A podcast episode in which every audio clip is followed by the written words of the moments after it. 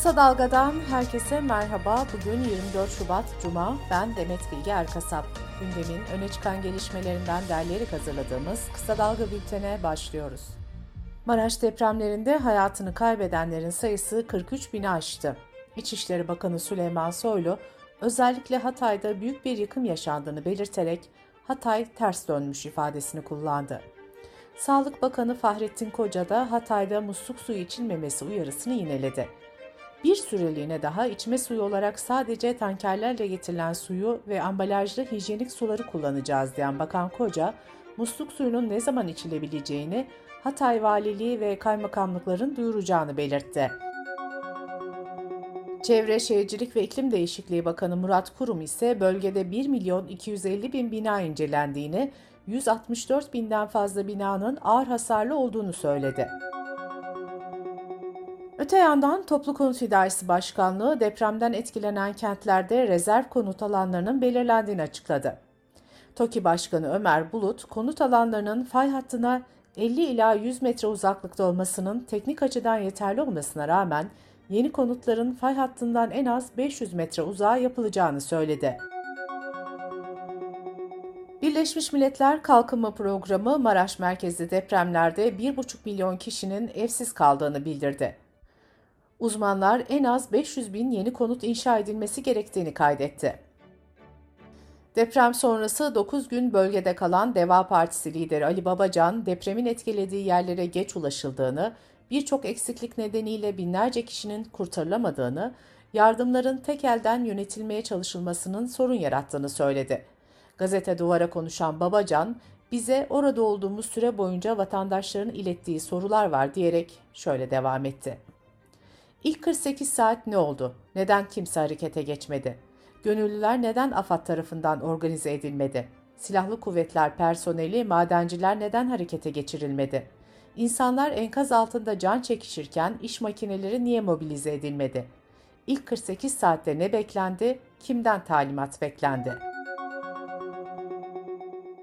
Maraş ve Hatay merkezli depremlerin ardından olası İstanbul depremi yeniden gündemde. İstanbullular İstanbul Büyükşehir Belediyesi'ne başvurarak binalarının durumunu soruyor. Kiptaş Genel Müdürü Ali Kurt NTV'ye yaptığı açıklamada sadece bir haftada başvuruların %25 arttığını söyledi. Kurt şu bilgileri verdi. İstanbul Yenileniyor projesine 11.500 başvuru oldu. Bu da 175 bin riskli yapıya denk geliyor. Buralarda 680 bin insanımız yaşıyor. Adana Valiliği, Maraş merkezli iki depremin yaşandığı 6 Şubat pazartesi gününden önce başlatılan ve yapımı süren inşaat çalışmalarının durdurulduğunu açıkladı. Valiliğin açıklamasına göre inşaatlarla ilgili teknik bir heyet rapor hazırlayacak. İzmir Büyükşehir Belediyesi ve ihtiyaçharitası.org depremzedelerle dayanışma için bir kira bir yuva kampanyası düzenledi.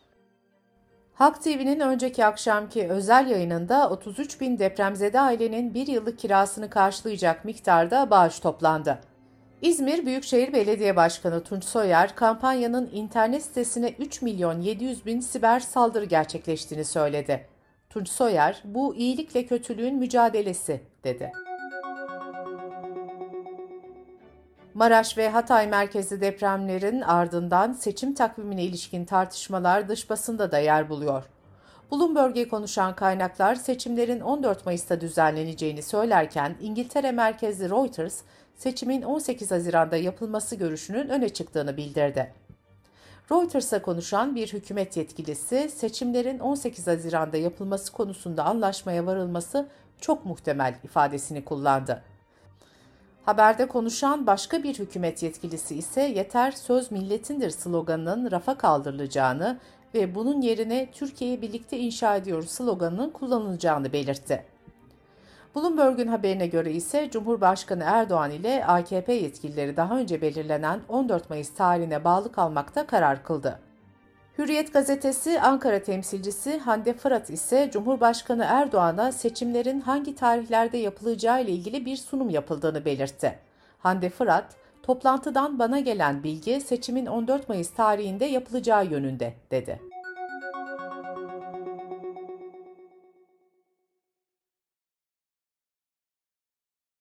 Türkiye İstatistik Kurumu açıklamadığı için eleştirilere hedef olduğu 2020 ve 2021'e dair ölüm istatistiklerini yayınladı.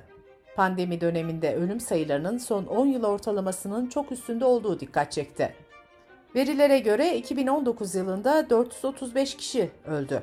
Koronavirüs pandemisinin etkili olduğu 2020 yılında 507 bin, 2021 yılında ise 565 bin kişi hayatını kaybetti.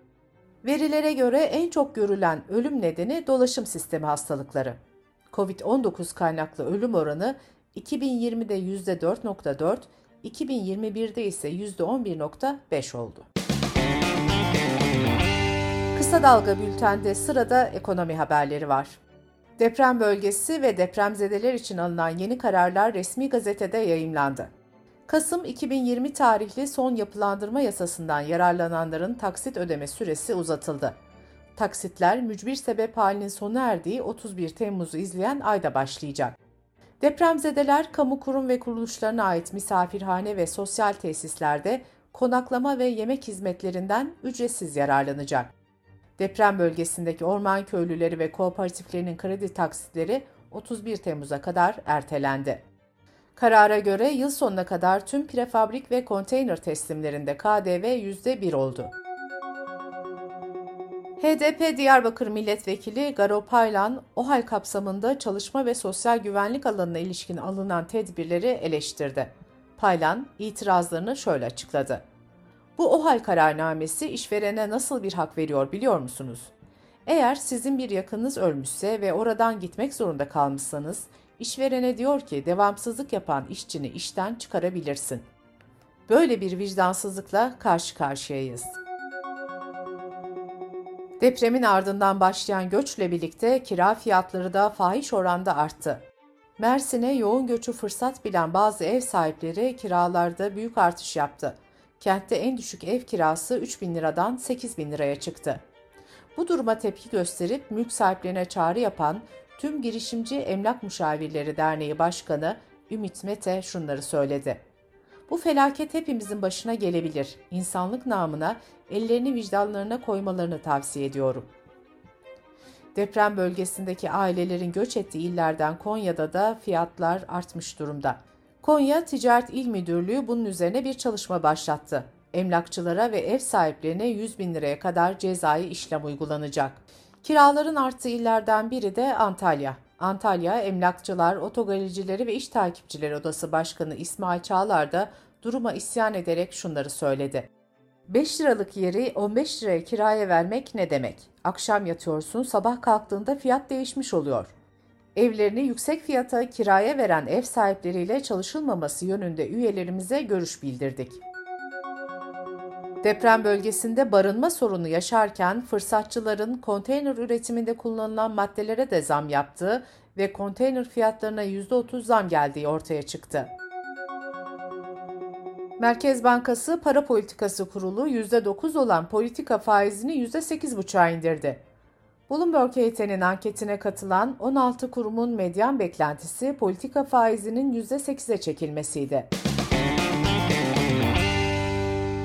Dış politika ve dünyadan gelişmelerle bültenimize devam ediyoruz. İsveç'teki Kur'an yakma eylemi sonrasında Türkiye'nin askıya aldığı NATO üyelik görüşmeleri yeniden başlıyor. İsveç Başbakanı ülkesinin NATO üyeliği ile ilgili Türkiye ile yürütülen görüşmelerin Mart ayı ortasında yeniden başlayacağını açıkladı. İsveç ve Finlandiya'nın ittifaka dahil olabilmesi için 30 üyenin onayı gerekiyor. Türkiye ile birlikte Macaristan henüz üyeliklerle ilgili onay vermedi. Macaristan, İsveç ve Finlandiya'nın NATO üyeliğini Mart ayı başında parlamentoda oylayacak. ABD Başkanı Joe Biden, NATO'nun doğu kanadındaki müttefik ülkelere Rusya'nın saldırması halinde savunma desteği sözü verdi. Biden, NATO'nun her bir santimetresini savunacağız dedi.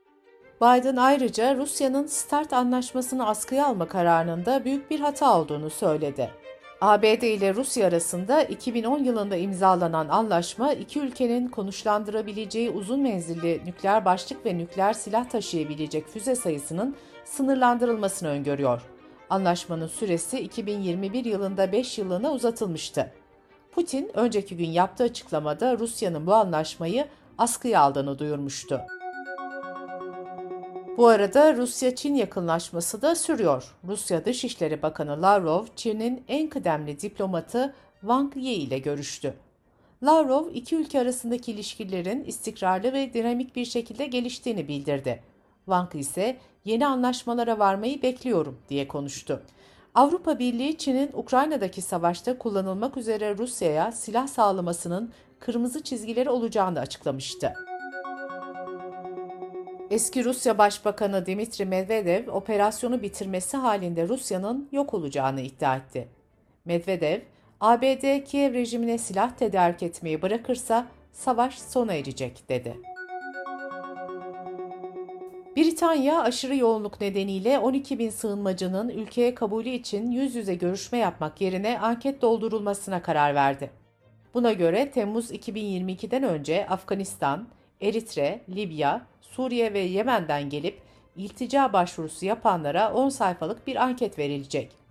İçişleri Bakanlığı bunun bir iltica affı olmadığını ancak sistemi 5 ülke için düzene sokacağını açıkladı. Avrupa Birliği'nin yürütme organı Avrupa Komisyonu çalışanlarının iş telefonlarından TikTok'u silmelerini istedi. TikTok'u silmek istemeyen personel kişisel telefonlarından işle ilgili uygulamaları silmek zorunda olacak. Avrupa, Çin'in güvenlik servislerinin TikTok aracılığıyla gizli bilgilere ulaşmasından endişe ediyor.